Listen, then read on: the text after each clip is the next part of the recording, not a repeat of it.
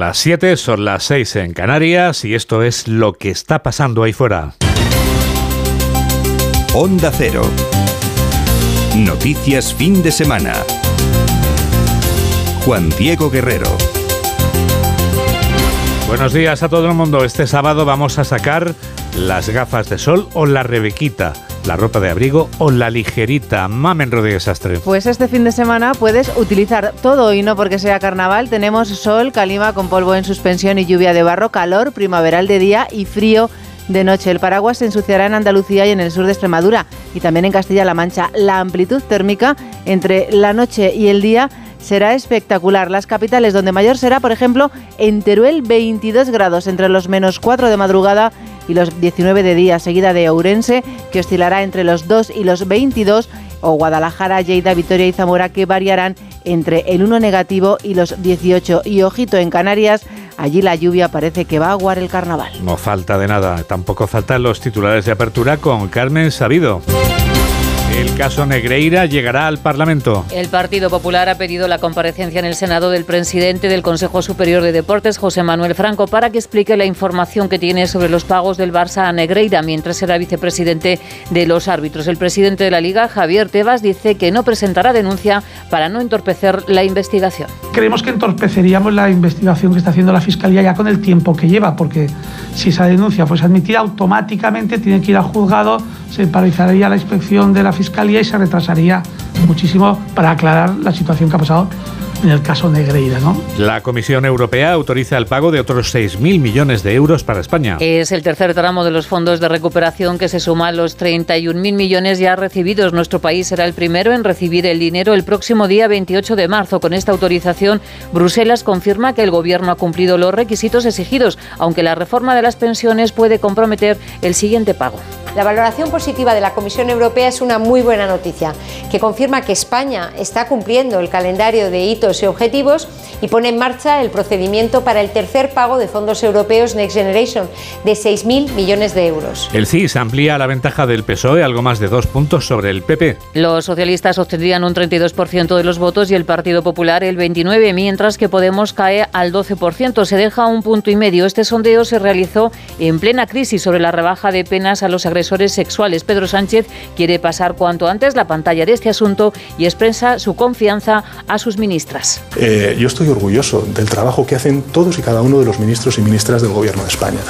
Eh, cuando tomaron posesión como ministros y ministras del Gobierno de España les dije, vosotros ya no sois ministros y ministras de un partido político o de otro sois ministros y ministras del Gobierno de España. La Fiscalía de Cataluña pide siete años de cárcel para los arquitectos del referéndum ilegal. La Fiscalía atribuye a Josep María Llovella y a Luis Salvador un delito de malversación agravada en lugar del tipo atenuado incluido en el nuevo Código Penal. Por eso pide siete años de cárcel y 30 de inhabilitación. Desde Esquerra, Per Aragonés afirma que hay un intento de venganza de la justicia. Prosigue la huelga indefinida de los letrados judiciales. La protesta dura ya un mes, está provocando retrasos en procesos de divorcio, bodas o cobro de pensiones. En total han tenido que suspenderse unos 150.000 juicios. Los 4.400 letrados en huelga reclaman una subida de unos 600 euros al mes y el Ministerio considera este incremento desmesurado. El apoyo a Ucrania marca la primera jornada de la Conferencia de Seguridad de Múnich. En un documento la conferencia constata 60.000 crímenes de guerra relacionados con la agresión rusa. El presidente Zelensky pide el envío de aviones de combate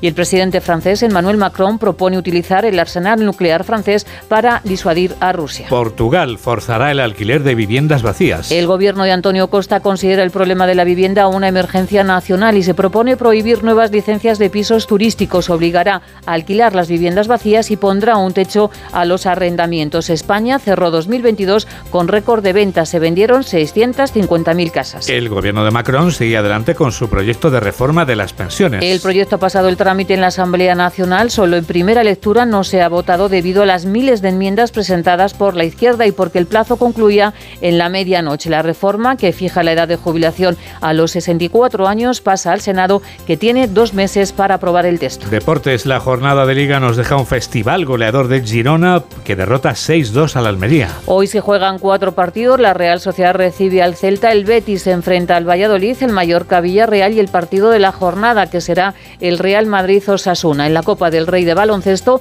el pase a la final la van a disputar entre el Real Madrid Universidad Unicaja y el Juventud Tenerife. 7 y 5, 6 y 5 en Canarias y tenemos toda la radio por delante. Síguenos en Twitter en arroba noticias FDS. Algo huele a podrido en Can Barça. Es algo que extiende la mancha de la sospecha sobre varios presidentes del Fútbol Club Barcelona y es algo que inevitablemente perjudica ese negocio para empresarios que es también un espectáculo para los seguidores del balompié. Queremos conocer lo último del caso Negreira o Barcelona Gate que desafía a cualquier previsión porque a diario aparecen nuevos detalles más comprometedores que en la víspera. Es una fortuna contar con el periodista que mejor conoce el club culé, tanto por dentro como por fuera. Desde Onda Cero Barcelona, Alfredo Martínez. Buenos días, Alfredo. ¿Qué tal, Juan Diego? La verdad es que cada minuto que pasa, cada hora que pasa, las informaciones siguen ensuciando todavía más el nombre del fútbol español y el de la institución del Fútbol Club Barcelona. De hecho, ya ahí parece un sálvese quien pueda. Ayer José María Bartomeu ya reconocía evidentemente que en la época Laporta se habían cuadruplicado los pagos a José María Enrique Negreira y a su empresa Dansil 95, porque al principio eran de poco más de 150.000 euros y acabaron siendo de cerca de 500.000, el periodo que va del 2003 al 2010 en el que Joan Laporta dirigió a la entidad. En cualquier caso, dice que cortó definitivamente esa decisión cuando dejó de ser eh, prácticamente en el año 2018 y que no fue porque dejar de ser vicepresidente del Comité Técnico de Árbitros, Enrique Negreira, sino porque ya no lo consideró oportuno, a pesar de las extorsiones tanto de él, con un burofax, como se supo en el día de ayer, como de su abogado, que requirió por una carta el pago de 267.000 euros pendientes que tenía el Barcelona de pago al ex vicepresidente del CTA. Hay que destacar que la crisis económica del Barcelona también destapó todo ello. Evidentemente hay que estar muy pendiente de la prescripción, ya que, al parecer, el Consejo Superior de Deportes ha explicado que no ha prescrito ahora porque haya cambiado la ley del deporte, sino que ya estaba previsto en la anterior ley de 1990 que a los tres años las sanciones, los eh, delitos muy graves, ya habrían prescrito en la práctica deportiva y, por tanto, el Barcelona no tiene que tener preocupación en ese aspecto. Sí podría ser por vía de la FIFA. Te explico rápidamente que el Barcelona está viviendo una situación interna de enorme preocupación. Joan Laporte ha exigido silencio y pulcritud dentro del club, ha solicitado también análisis externos y el compilance del club también está pendiente, Sergi Atienza, de hacer un informe muy exhaustivo de por qué, cuando se pagaron todas esas cantidades al eh, representante del Comité Técnico de Árbitros. Desde luego, la situación complicadísima en la institución azulgrana que vamos a ver hasta dónde termina. Javier Tebas ha llegado a decir que el Barcelona ha podido ser víctima de un estafador. El pago de una fortuna hecho por el Barça al que era vicepresidente de los árbitros hace que el mundo entero ponga bajo la lupa de la sospecha a la Liga Española. Esto no es bueno para nuestro país y Pedro Sánchez lo sabe. El presidente del gobierno se refería este viernes al Barcelona Gate por primera vez además de responder a las preguntas de los periodistas sobre el desacuerdo interno del Ejecutivo sobre la ley de sí es sí, enviado especial de Onda Cero a Eslovenia, Juan de Dios Colmenero. El presidente del gobierno, en su última escala en Eslovenia, tras una mini gira por países europeos, preparando la presidencia española de la Unión Europea, se refirió de nuevo a la ley del sí sí. Si fuera de micrófono, ayer mismo Sánchez desechaba la posición de Unidas Podemos y exigía propuestas, delante de los micrófonos decía sentirse orgulloso de todos y cada uno de esos ministros cuando se le preguntaba por la ministra de Igualdad. Eh, yo estoy orgulloso del trabajo que hacen todos y cada uno de los ministros y ministras del Gobierno de España. Eh, cuando tomaron posesión como ministros y ministras del Gobierno de España les dije, vosotros ya no sois ministros y ministras de un partido político o de otro, sois ministros y ministras del Gobierno de España.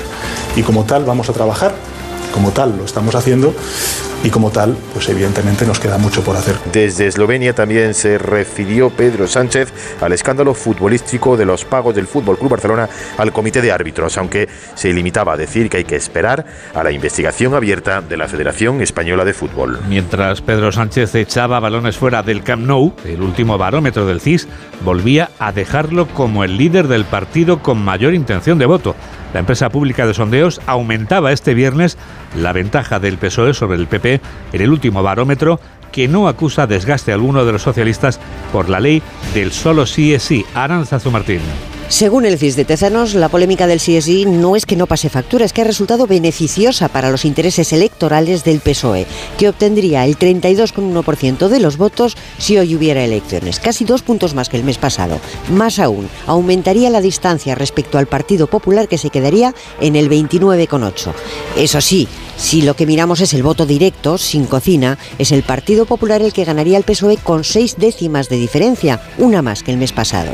El tercer puesto sigue siendo para Unidas Podemos, que no obstante, según Tezanos, es quien recibe todo el castigo de los ciudadanos por las consecuencias del CSI. Se queda con el 12,7%, punto y medio menos que en el CIS de enero, aunque en voto directo en realidad solo pierde tres décimas. Vox se mantiene en el cuarto lugar, sigue en el 10%.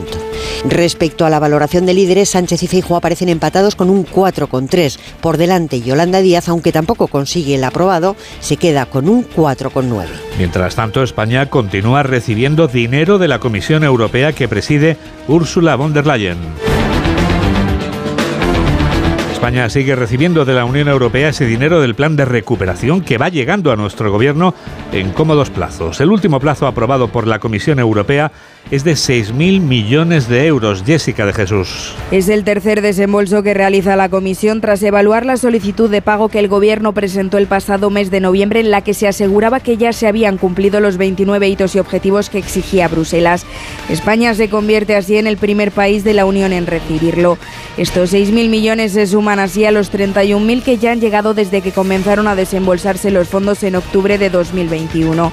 Así lo celebra la vicepresidenta primera Nadia Calvi la valoración positiva de la Comisión Europea es una muy buena noticia, que confirma que España está cumpliendo el calendario de hitos y objetivos y pone en marcha el procedimiento para el tercer pago de fondos europeos Next Generation de 6.000 millones de euros. Entre los compromisos de reformas vinculados a este tercer tramo, el Ejecutivo situó, entre otros, la reforma de las pensiones, la reforma de la ley concursal y el nuevo régimen de cotización de los autónomos. La deuda pública sigue creciendo. Hasta las cejas están endeudadas nuestras administraciones. Es una deuda que pagamos todos, porque ese dinero es de todos. Como saben, los hombres de negro que están al caer para examinar lo que hacen las administraciones. Patricia Gijón.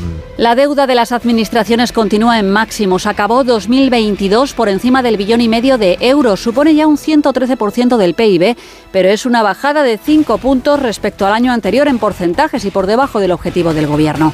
La ministra de Economía, Nadia Calviño, lo atribuye al crecimiento de la economía y a la política fiscal. La ratio de deuda pública sobre el PIB ha bajado en más de 5 puntos porcentuales en un solo año, lo que confirma el fuerte compromiso de nuestro Gobierno con la responsabilidad fiscal y la gestión eficiente de los recursos públicos. Unas cuentas que mirarán con lupa los hombres de negro que llegan la semana que viene a España para controlar los gastos de los fondos europeos y evaluar cómo se están gestionando. La presidenta de la Comisión ya ha reprendido a Calviño por filtrar una carta con información previa. 7 y 13, 6 y 13 en Canarias. Noticias fin de semana. Juan Diego Guerrero.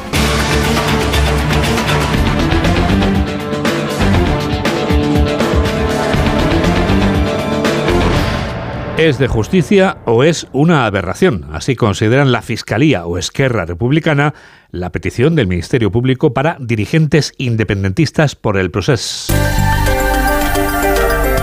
El fiscal del caso pide penas de hasta siete años de cárcel e inhabilitación. Los acusados no van a salir ganando con la reforma del Código Penal que elimina el delito de sedición. Redacción de, de Onda Cero en Cataluña. Ricard Jiménez. Por el momento, José María Jouvé y Luis Salvador no se beneficiarán de la reciente reforma del Código Penal. La Fiscalía les acusa de cuatro delitos, entre ellos el de malversación agravada, ya que habrían jugado un papel clave en la consecución de una hipotética Cataluña independiente. Lejos de poner el foco de la responsabilidad en sus socios de investidura, los republicanos califican este hecho de un golpe de Estado judicial, pero Aragonés es el presidente de la Generalitat. Y seguimos diciendo lo que hemos dicho siempre, que el referéndum del 1 de octubre no fue un delito, que votar nunca puede ser un delito, que seguiremos en pie contra la voluntad represiva de un Estado que considera que la democracia es delito. Sin embargo, seguirán apostando por el camino hacia la desjudicialización junto al gobierno central. Alberto Núñez Feijóo se alegra de esta petición de la Fiscalía. El líder de la oposición era diáfano este viernes durante su visita a la isla de La Palma. Y cuando coincide la Fiscalía y la sala del Tribunal Supremo, pues yo me alegro de que el gobierno se haya equivocado y de que el gobierno no pueda darle a los independentistas lo que los independentistas le exigían para aprobar el presupuesto. Por tanto, si tenemos alguna posibilidad legal de no rebajarle las penas por malversación a los eh, independentistas, me alegro mucho. La alegría es plena para quienes apoyan la ley trans que ha sacado adelante la ministra Irene Montero en un gobierno en el que ha habido misiles tierra a tierra por este asunto. Hemos querido escuchar a los expertos de la medicina y no a los políticos para encontrar algo de luz en la luz de la ciencia y procuramos hacerlo con plena madurez. Mercedes Pascua. Actualmente la madurez se alcanza con 25 años, por eso en la adolescencia se pueden tomar pequeñas decisiones, pero no decisiones para toda la vida. Ese es uno de los motivos por lo que no está de acuerdo el sector médico con la ley trans. El psiquiatra del Gregorio Marañón, Celso Arango, asegura que no se ha contado con la opinión del sector, fundamental para tomar decisiones acertadas. Ese fenómeno cambiante, esa impulsividad que aparece en la adolescencia, es algo a lo que estamos muy acostumbrados y lo que nos marca la buena praxis médica es el, esperar ¿no? y, el, y el ver qué es lo que está sucediendo antes de tomar ninguna decisión. Máxime cuando la decisión que se tome puede acarrear condiciones que pueden ser irreversibles. También se quejan colectivos feministas que creen que la ley trans de Montero es un tremendo error que quita espacio a las mujeres como colectivo. España se convierte en el tercer país de Europa, tras Noruega y los Países Bajos, en reconocer la autodeterminación de género desde los 16 años. 16 minutos pasan de las 7 de las 6 en Canarias. Onda Cero. Noticias fin de semana.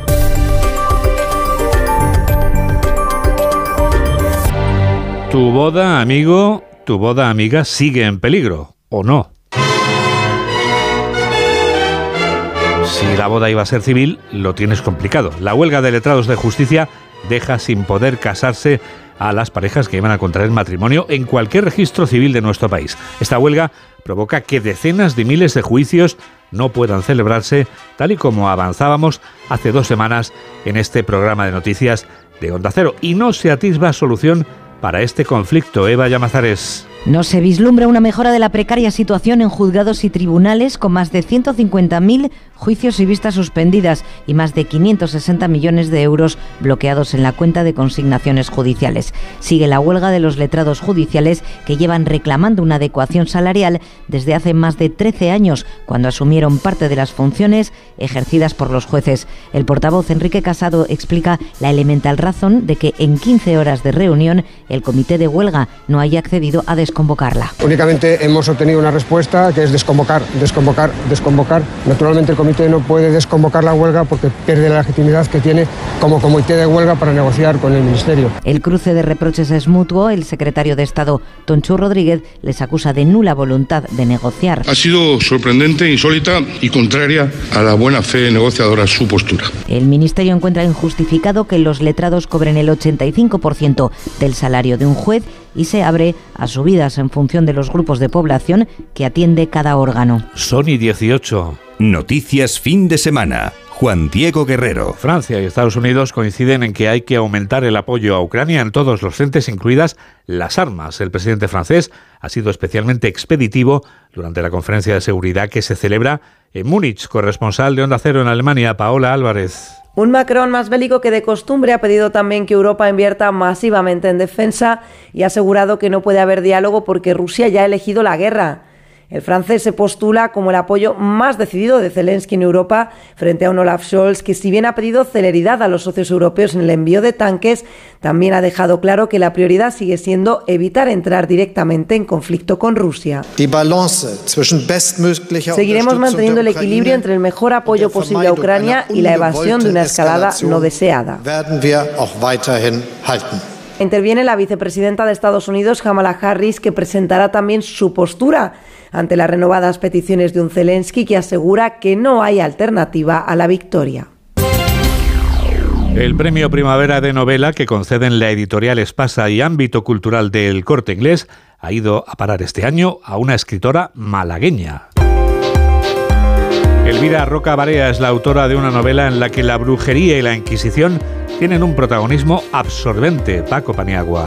La novela rescata la figura de Alonso de Salazar, un personaje que en la época, en 1609, tuvo una importancia extraordinaria, dice la autora, porque a pesar de ser un enviado como inquisidor a la aldea de Zurragamurdi por un caso de brujería, la visión que va a aportar es muy distinta a la habitual.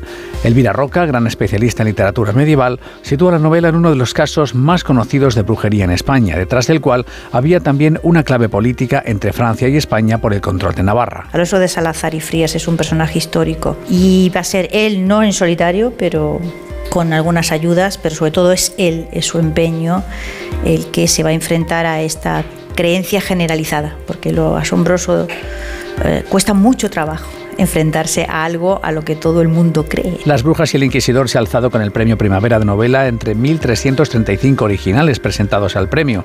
Está dotado con 100.000 euros. La editorial Espasa pondrá a la venta la novela el 22 de marzo. Mira, el 22 de marzo, un día perfecto para seguir leyendo, para empezar a leer, para seguir viviendo. Hay rincones en esta vasta piel de toro que parecen sacados de una novela con sabor a historia.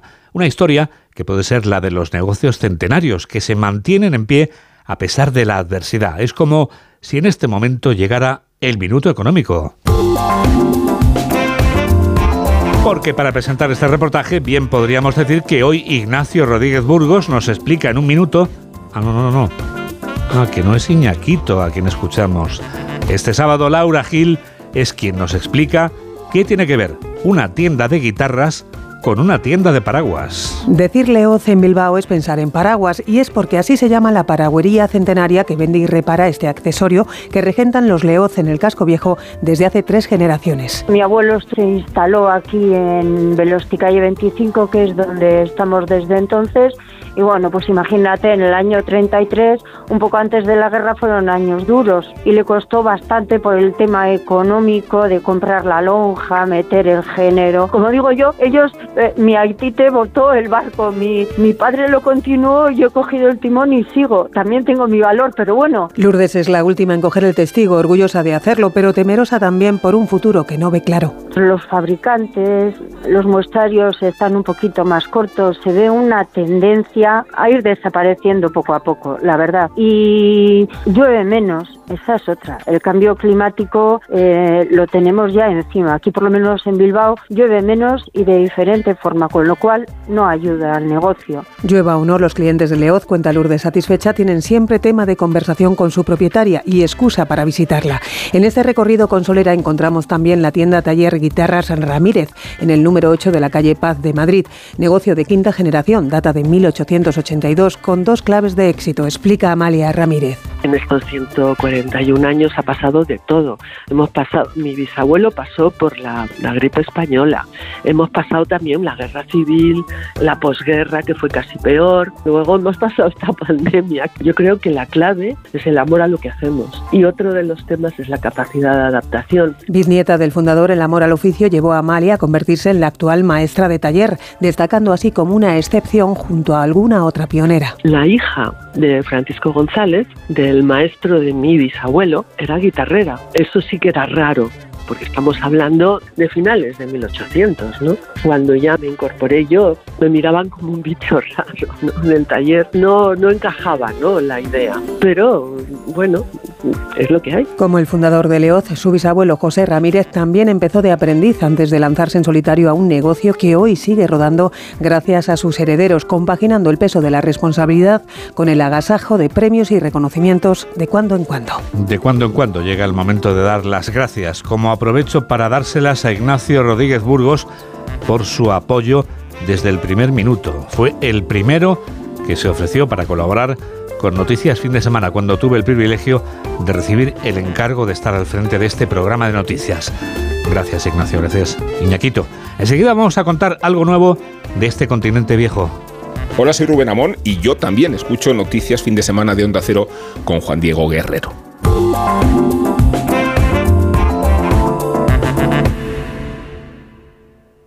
Imagina que grabas un anuncio de radio de línea directa y el micrófono del estudio se avería y suena así. Pero te gustaría sustituirlo por uno que suene así de bien. Y decir algo como... Con el seguro de coche de línea directa tienes coche de sustitución también en caso de avería. Cámbiate y te bajamos el precio de tu seguro de coche, sí o sí. Ven directo a lineadirecta.com o llama al 917-700-700. El valor de ser directo. Consulta condiciones. ¿Y tú que vives en un chalet? ¿Qué necesitas para tu seguridad? Yo quiero que nuestra casa esté protegida, pero también me gustaría poder ver qué pasa en el jardín cuando están mis hijos en la piscina. Pues con la alarma de Securitas Direct no solo estarás protegido frente a robos, también puedes acceder a las cámaras de exterior para ver lo que pasa en el jardín y configurar avisos inteligentes. Y es que tú sabes lo que necesitas y ellos saben cómo protegerte. Llama ahora al 900-272-272 o entra en securitasdirect.es y descubre la mejor alarma para ti. Síguenos en Facebook en Noticias Fin de Semana Onda Cero. 7 y 25, 6 y 25 en Canarias y llega el minuto europeo. Jacobo de Regoyos nos habla durante un minuto de por qué Alemania no nos ajunta, o para ser precisos, por qué el socialdemócrata Scholz no ajunta al socialdemócrata Sánchez. La batalla de la reforma del mercado eléctrico europeo no ha terminado. La Comisión Europea tiene que presentar su propuesta en marzo y España, apoyada en Francia en gran parte, ha sido el primer país en intentar influir, pidiendo que se desvinculen los precios de la electricidad de los precios del gas. Es un poco la llamada excepción ibérica, que no es permanente. Portugal y España están intentando que se renueve, pero no todo el mundo está de acuerdo con este sistema y esto ha quedado muy claro esta semana cuando siete países, entre ellos Alemania, han remitido una carta a la Comisión en la que piden que la reforma se haga precisamente en el sentido contrario al que propone España España, incidiendo en que el sistema antiguo ha permitido integrar a gran escala las energías renovables, precios mayoristas más bajos y garantizando también la seguridad del suministro. Y se advierte también que una reforma en sentido contrario podría terminar comprometiendo la confianza de los inversores y precisamente 14 empresas energéticas como la española Iberdrola han enviado una carta también al Ejecutivo Comunitario diciendo más o menos esto mismo. Todo esto demuestra que hay mucha dificultad para hacer una reforma que acabe contentando a todos empresas y países, a pesar de que las deficiencias del sistema actual son muchas y demostrables. Es demostrable que Tecnoticias fin de semana es perfecta. Para escuchar la radio es perfecta. Mame, no se me ocurre otro sistema más perfecto, porque puedes escuchar un Cero en cualquier lugar del mundo. www.ondacero.es. Eso es en un ordenador. Si tienes un teléfono móvil, en nuestra app, que es gratuita. Y que está permanentemente renovada por el equipo de Onda Cero Multimedia. Tenemos web y tenemos app. Tenemos las dos cosas. Y también tenemos, ah, que además de web, tenemos app. Sí. Y tenemos también redes sociales. Tres. Una es la de Facebook. Ahí hay que poner en el buscador noticias fin de semana onda cero. Y ya está. Y también la puedes llevar en el móvil porque también tiene app. Perfecto, vamos a la segunda. La segunda, mamen, es la del pajarito Twitter. Arroba noticias FDS. Uh, ¿Quiénes somos? Los de noticias el fin, de, semana. 3, has dicho tres. La tercera es Instagram. La de las fotos, guerrero-juan Nuestro reconocimiento al legado de Carlos Saura se une al de todos los que esta semana han recordado al realizador. El último director clásico del cine español tiene tantas películas en su haber que cuesta mucho elegir una para este momento, pero hemos llevado a cabo esa tarea hercúlea una película en la que sobresale la actriz que encarna a la protagonista del filme, que también da nombre al largometraje. Pero si el corifeo está brillante, el coro de actores que la rodea está sublime. Es un filme que destaca en la obra de Carlos Saura porque consiguió rodar una película, Mamel Rodríguez Astre, de la que tú nos desvelas todo lo que no sabíamos. Se llama Ay Carmela. El título se extrae de una canción popular de 1808. El paso del Ebro se compuso ante la inminente invasión francesa.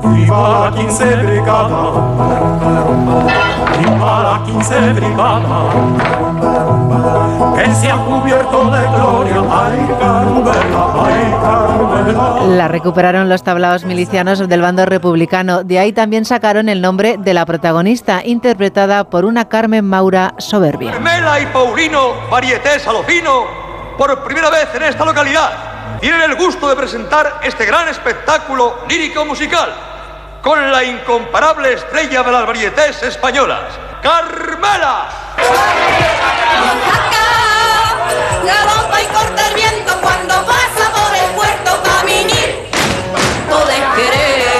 Son cómicos de tercera que se adaptan a su público. Los joviales y solidarios republicanos no tienen nada que ver con la seriedad de los nacionales. El espectáculo es mucho más rígido, esperpéntico e incluso ridículo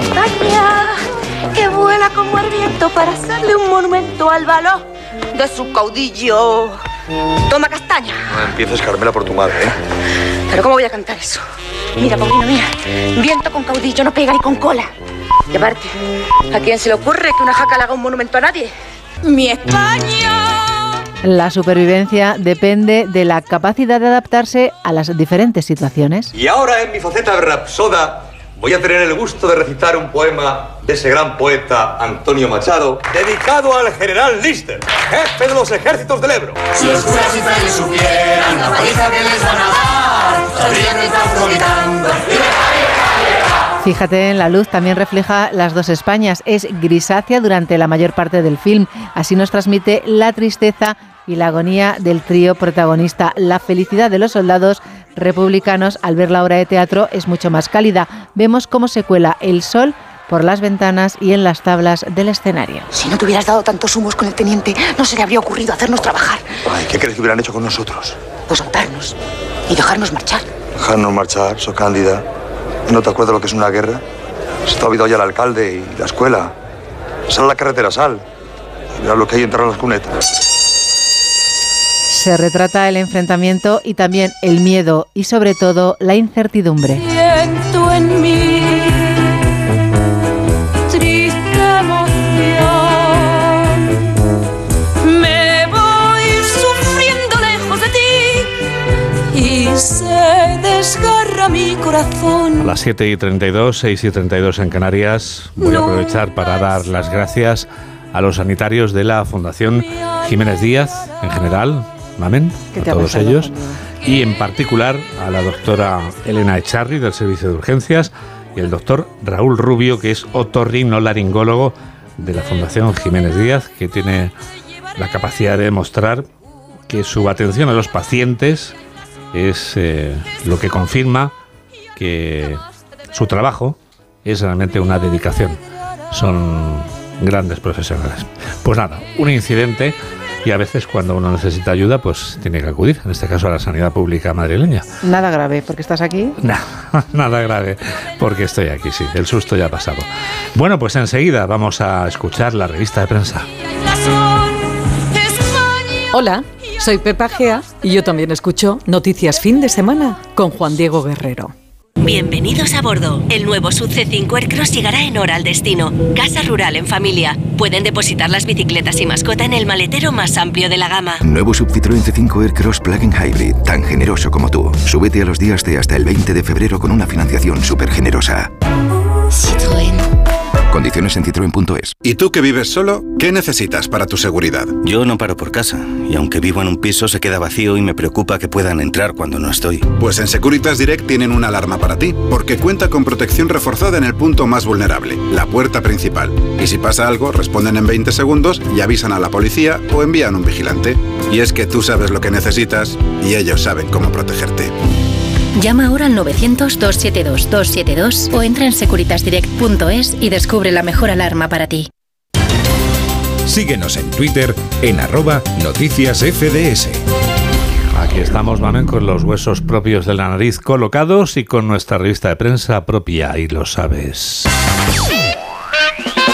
Lo que queremos saber, Mamen, es cómo titula hoy el diario La Razón. Pues mira, dice que Puigdemont confía en el nuevo TC para frenar su procesamiento. Zelensky, que insta a derrotar juntos al gobierno ruso. Líderes de 150 países participan en la conferencia de Múnich. El, el fiscal que pide penas de cárcel para los peones de Oriol Junqueras y los letrados judiciales suavizan la huelga tras fracasar la negociación con el Ministerio. Justicia les acusa de elevar sus exigencias iniciales. El diario El País titula así, Bruselas avala la gestión de los fondos en España y libera 6.000 millones. Portugal revoluciona la vivienda y obligará a alquilar pisos vacíos. Vox dona 2 millones más a la fundación que preside Abascal y Negreira exigió al Barça 267.000 euros después de romper su relación. Mira, en el periódico de Cataluña, 270 cacheos, 302 antecedentes. Registro en las puertas de la, una discoteca en la madrugada del viernes. La policía blindó la discoteca Capitolio en Cornellá para impedir que ningún fan entrara con armas al concierto de Rocky RD. Madre mía, los conciertos no son como antes. Ya no son como antes, no. Ya no son como antes. La urbana de Barcelona culpa a uno de los agentes de un accidente mortal. Había un motorista afectado. Eh, la fiscalía pide cárcel para Jové y Salvador por el 1 de octubre y el gobierno inculpe el compromiso de vetar el acceso de los menores al porno. Son menos 25. Titulares del diario El Mundo. Sánchez lleva al límite la deuda de las pensiones y la dispara un 200%. Negreira chantajeó al Barça por otro desvío sospechoso de 728.000 euros. Colegios de Cataluña exigen al profesorado que explique qué lengua utiliza en casa. En el periódico ABC, 160.000 juicios suspendidos sin que el gobierno logre cerrar la huelga de letrados judiciales, las visitas guiadas del diputado del PSOE, Congreso, Cena y luego al burdel. El juez sitúa al canario Juan Bernardo Fuentes en el centro de una trama de mordidas para favorecer a empresarios con subvenciones y evitarles inspecciones. Almeida, que pondrá 138 cámaras para cazar a los coches sin etiqueta ambiental. Y Igualdad y Educación se enfrentan por los criterios para conceder las becas. En la vanguardia, la Fiscalía acusa de malversación agravada a los arquitectos del 1 de octubre. La guerra en Ucrania será larga y la huelga de los letrados judiciales bloquea 560 millones en los juzgados. Pero tú, solo tú, María del Carmen, has encontrado más noticias en los periódicos y suplementos de este sábado. Bueno, pues un cumpleaños, Juan Diego Yoko Ono, 90 años. Bueno, bueno. Titula La Vanguardia, 90 Madre años de juventud. Llega a esa cima reivindicada como artista y no solo como viuda de Lennon. Bueno, esta mujer todavía reside en el edificio Dakota, en el Upper West de Manhattan, en cuya puerta, como muy bien recuerdas, mataron un 8 de diciembre A John Lennon. a John Lennon. El Zapataki también sale en la vanguardia. Dice que Australia es su hogar y Al Qaeda que azuza a sus seguidores a atentar contra el príncipe Enrique. Madre mía. ¿Cuántos frentes? Qué barbaridad, se le abren todos los frentes a Henry, sí, qué bárbaro.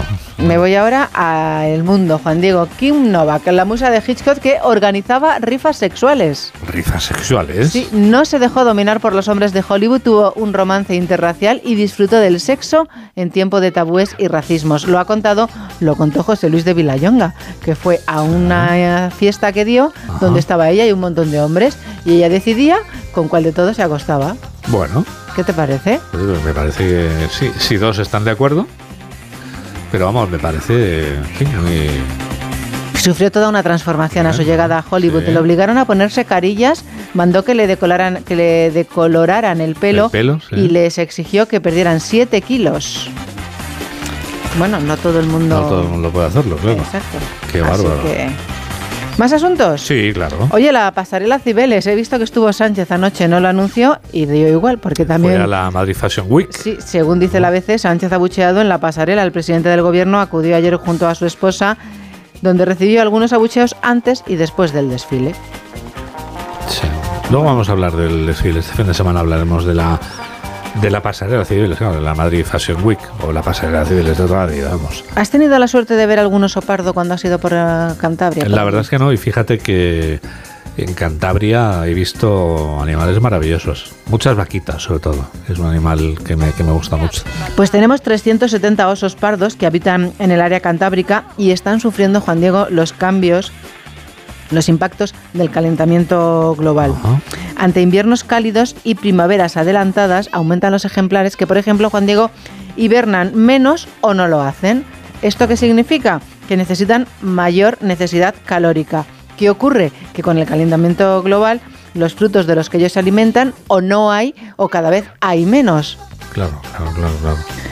¿Qué hacen los osos? Bajan a las ciudades y a los pueblos a buscar comida. O sea, se acercan a los pueblos de la tierruca. Claro, Increíble. entonces ahora lo que están haciendo, Juan Diego, es un experimento dietético para que el oso resista al cambio climático, que es plantar en zonas altas hayas, robles, manzanos, abedules, cerezos, castaños, etcétera, etcétera, que puedan soportar esa altitud y que ellos vayan allí a comer y que no bajen a los pueblos. Pues esperamos que, porque tenemos que cuidarlos. Que tenemos que cuidarlos mucho y aprovecho para saludar a mi querido Manuel Redondo, Manolo, que es un gran oyente de este programa en Santillana del Mar, que es un sitio maravilloso de Cantabria.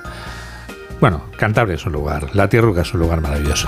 Pues aprovecha y saluda a Josemi, porque ahora vamos a hablar de Josemi. Querido Josemi, por favor, por favor, que no falten tus artículos. Vamos Se habrá llevado las manos, habrá dicho otra vez, Juan Diego. Otra vez, otra vez, again, leyendo la columna de José Milla, pero es que nos gusta, es que Mamen es muy fan de tu columna, además. Pues mira lo que dice, el peinado de Yolanda Díaz unas veces parece hecho con una mini pyme y otras haber sufrido una tormenta. por favor, qué bárbaro. Qué bárbaro. Una mini pyme era una tormenta. Qué definición. Está enorme, José. Te voy a hacer una pregunta, Juan Diego. Dime. Es que después de José es difícil superar esto. Lo ha dejado muy alto. ha dejado el listón muy alto. Hoy el día... La miripiémelo la tormenta. Qué barbaridad. Te voy a hacer una pregunta que te inquieta seguramente. Y mi atormente me perturba. Y a ti, a mucha gente. A ver. Al margen de que seas o no creyente, Juan Diego, y de la religión que practiques, ¿podrías decirme si crees en los ovnis? en los extraterrestres? Yo sí. Estás junto con un 24,8%. Yo no tengo De personas que cree en los ovnis y en los extraterrestres. Vamos, es una creencia que considero que no es escandalosa, que es eh, algo normal de un país normal. ¿Apoyas el envío de mensajes al espacio con la esperanza de que les llegue a los extraterrestres inteligentes? Se lo estás preguntando a alguien cuya frase de cabecera es... Tengo muchas, como bien sabes pero en fin, tengo muchas de Star Wars. Entonces, ¿qué, te voy a decir? Pues sí, hay que mandar mensajes. El 46% opina que sí, un 33% opina que no. No ¿Crees se que hay vida... con este terror tecnológico que ha construido. ¿Crees que hay vida inteligente extraterrestre? Sí. Esperemos. Porque como están las cosas aquí. Pero insisto, no se ofusque con este terror tecnológico que ha construido, como diría pues Lord Vader. Hay mucha gente que cree que sí. Los alemanes un, 57, un 56% creen que sí, los americanos un 54% y el Reino Unido un 52%. Pues estoy con los alemanes, con los norteamericanos y con los británicos. ¿Por qué no? Una cuarta parte de los jóvenes españoles cree que hay vida extraterrestre y el 33% de los británicos no está de acuerdo en enviar mensajes y revelar nuestra posición en el universo. eso también es interesante, ese planteamiento, claro, porque quizá pecamos de bondadosos si mandamos mensajes. Es muy interesante este debate. ¿eh? Sí, total que no sabes si los vas a mandar Ahora o no. tengo dudas. Ahora tienes en lo otro no. No quieres que sepan dónde estamos. en lo de los ovnis y la vida inteligente no tengo dudas, pero en lo de enviar mensajes eh, bondadosos quizá, quizá tengo mis reservas. Voy a pensarlo.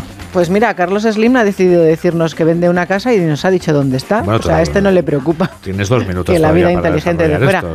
Bueno, si te apetece, vale 73 millones de euros, que al cambio son 80 millones de dólares. 1.800 pues metros cuadrados divididos en 8 plantas con un total de 8 dormitorios. Madre mía, a dormitorio por planta. 8 dormitorios. Espectacular. Y 10 baños. Hay más baños que dormitorios. Bueno, yo depende, pero si. bueno, no me, voy a meter en jardines. Sí, sí, sí. Esta, Cada uno su baño, ¿verdad? Es lo que te iba a decir. Casa está en la Quinta Avenida. Esta planta está en la Quinta Avenida, en el número 1009.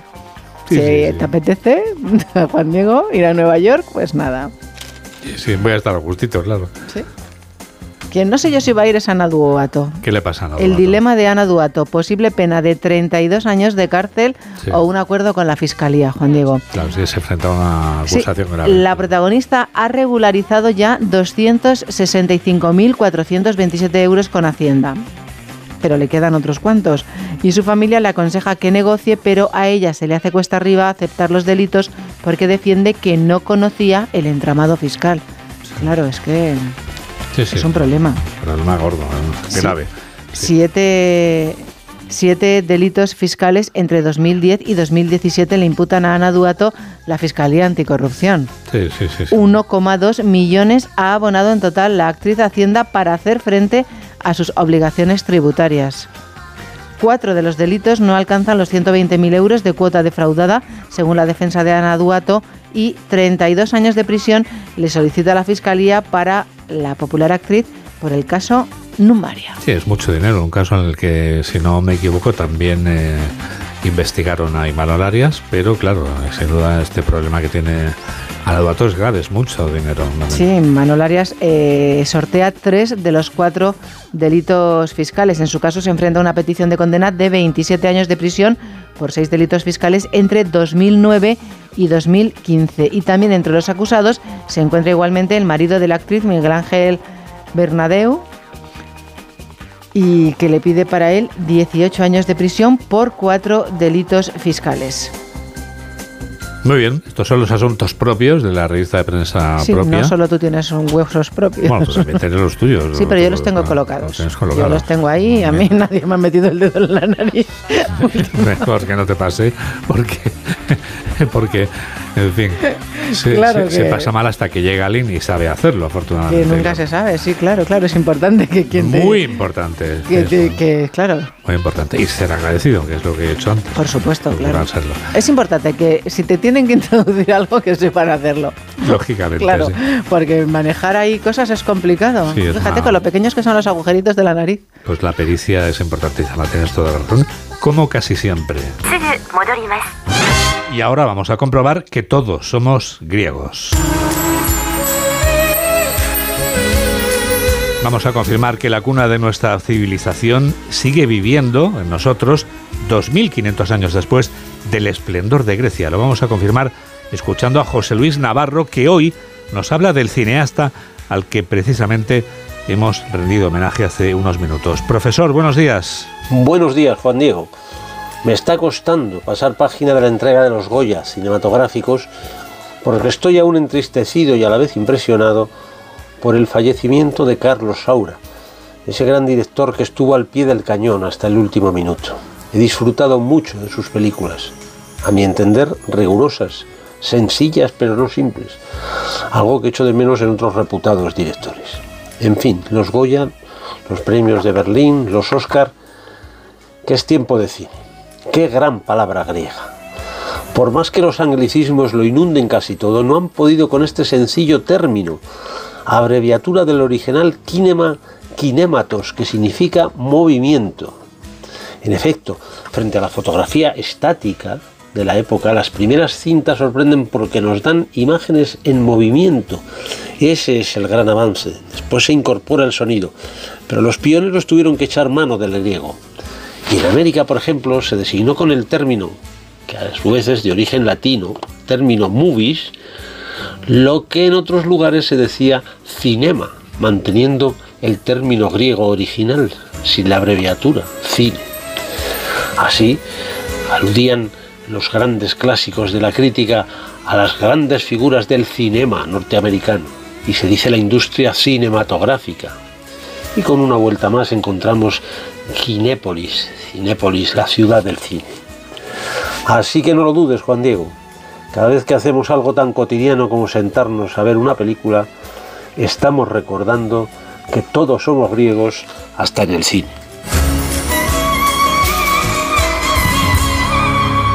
Ocho menos 12, 7 menos 12 en Canarias y llegados a este punto...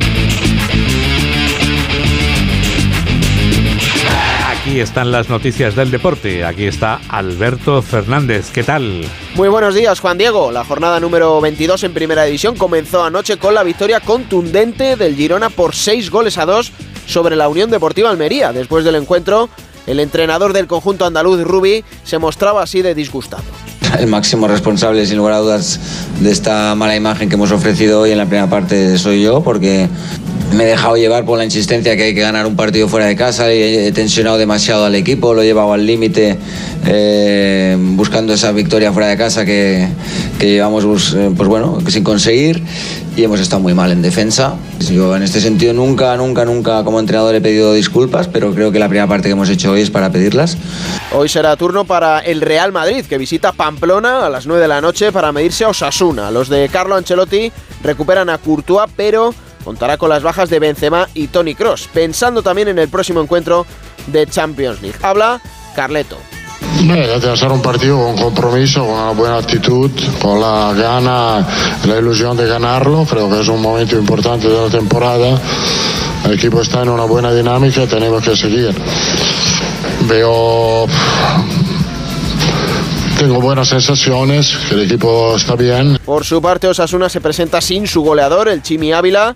Hablaba en la previa Yagoba Rasate de su plan para frenar al conjunto blanco el año pasado siendo seguramente más reactivos y metiéndonos más en, bloque más, más bajo. Y este año allí pues bueno siendo más, más valientes pero bueno incluso teniendo el balón y, discutiendo la posición por momentos también que las dos opciones son, son válidas ¿no? Eh, necesitaremos una buena organización pero también con balón hacer las cosas bien y sobre todo no exponernos en exceso para que luego ellos eh, puedan correr a la espalda que en eso creo que son los mejores.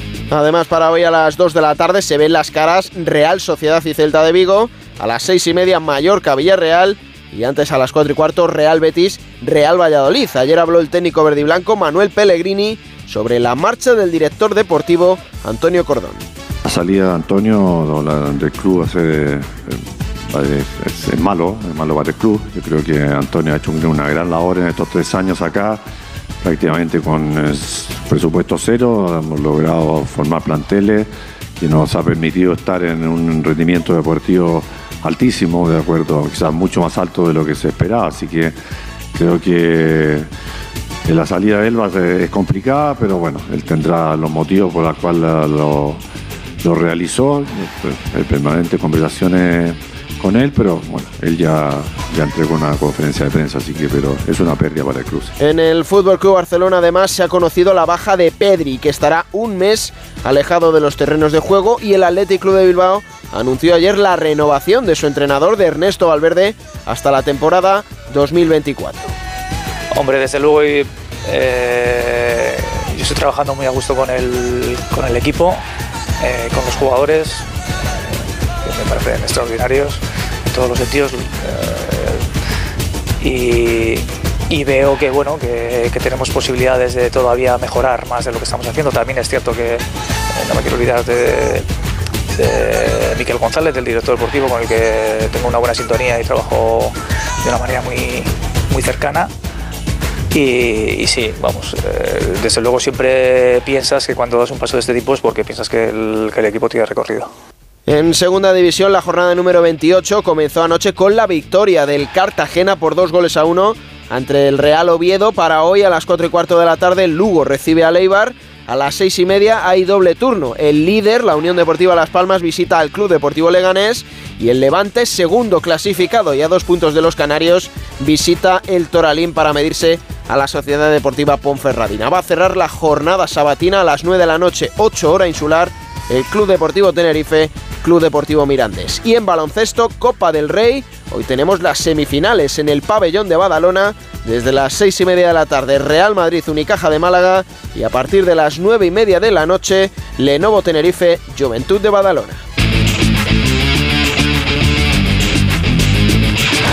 8 menos 7, 7 menos 7 en Canarias.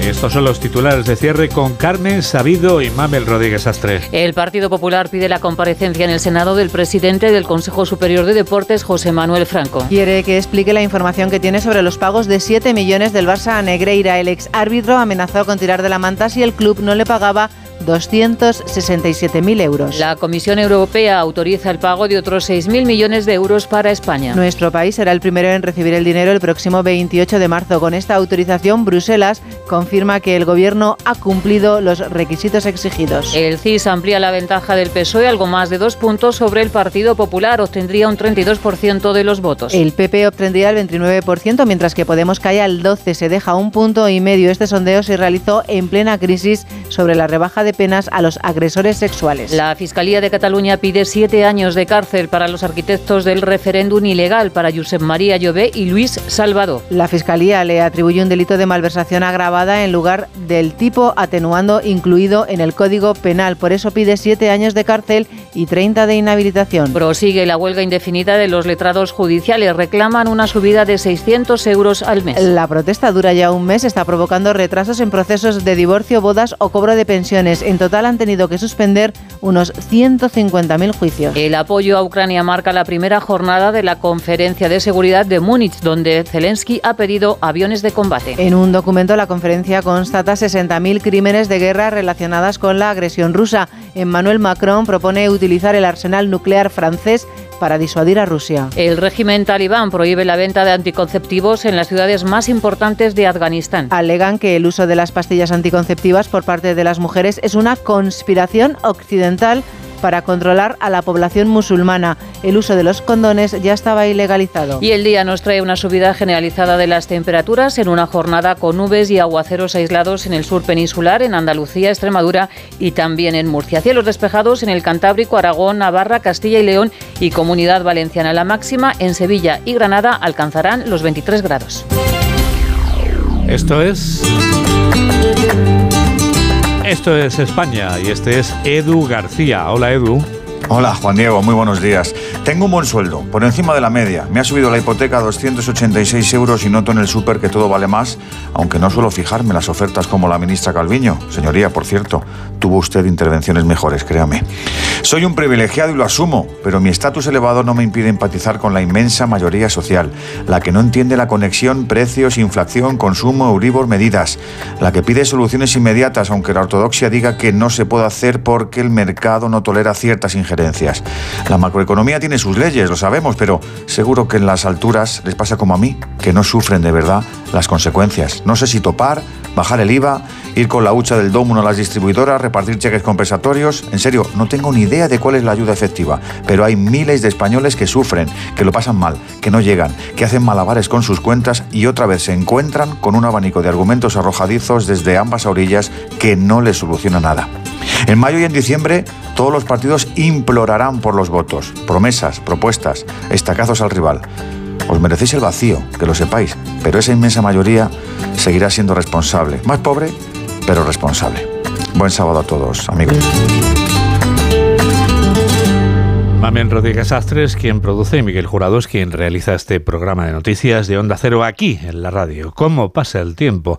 Nos despedimos ya con uno de los mejores exponentes de la música country estadounidense. Cody Johnson es un músico nacido y criado en Sebastopol, una ciudad del estado de Texas. Y hasta que no puedas, Still You Can't es la canción que la Asociación Norteamericana de Música Country ha elegido como sencillo del año 2022. Con Cody Johnson te damos las gracias por estar a ese lado de la radio en la que enseguida comienza Por fin los lunes con Jaime Cantizano.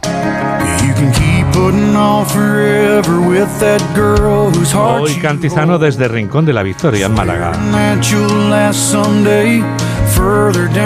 Que la radio te acompañe.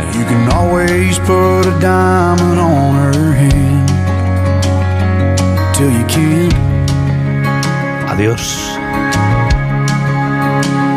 If you got a chance, take it.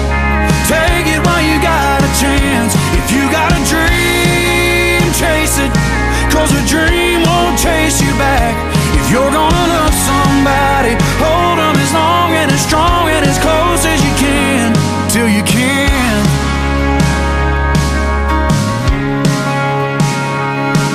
There's a box of greasy parts sitting in the trunk of that 65. Still waiting on you and your granddad to bring it back to life. You can always get around to fixing up that Pontiac till you can't. If you got a chance, take it. Take it while you got a chance. If you got a dream, chase it. Cause a dream won't chase you back. If you're gonna love somebody,